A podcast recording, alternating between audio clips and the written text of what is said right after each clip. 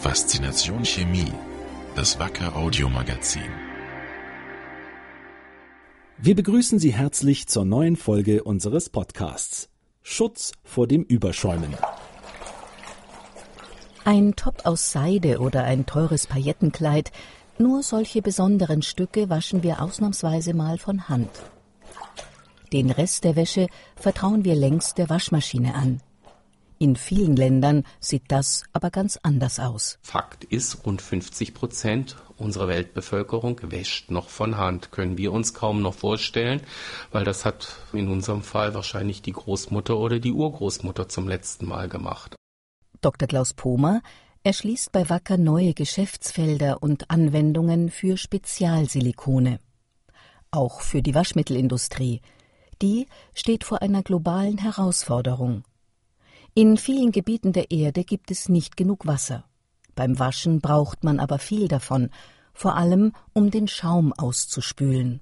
Jeder, der vielleicht schon mal eine Duschgel- oder Haarshampooflasche versucht hat, sauber zu bekommen, der weiß auch, dass der Schaum zunimmt, je weniger Produkt in einem Gefäß noch zurück ist. Also dieser Versuch zeigt einfach, dass Schaum ein auch sehr hartnäckiges Thema ist. Man kriegt ihn kaum raus.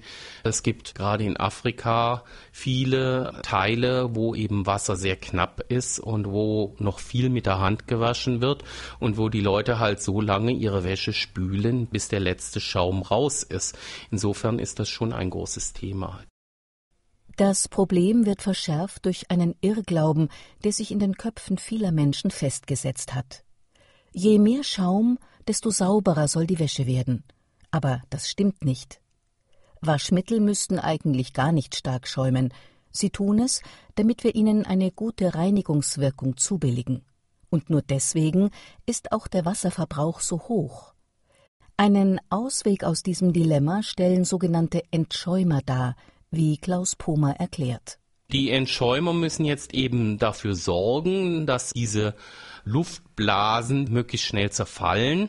Und das ist letztlich eine physikalische Wirkung, also das ist nicht chemisch, sondern es ist so, dass versucht wird, die Luftblasen zum Platzen zu bringen. Man kennt das von der Seifenblase, ja, wenn man da mit einem Finger oder irgendetwas dran geht, dann platzt die auch. Letztlich ist das nichts anderes, als was unsere Entschäumer tun.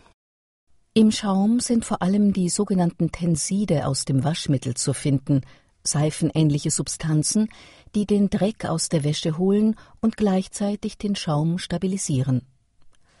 Enthält das Waschmittel aber zusätzlich einen Entschäumer, so drängt sich der zwischen die Tensidmoleküle, genau wie ein Finger, den man in eine Seifenblase hält.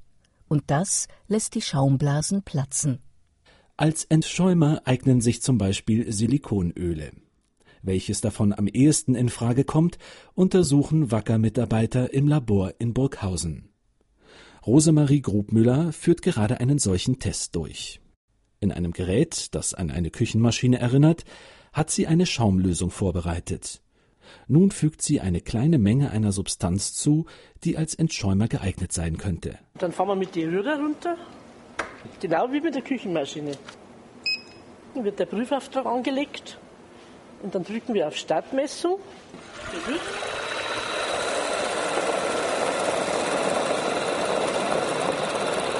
Im Labor wird gemessen, wie schnell die Schaumblasen zerplatzen.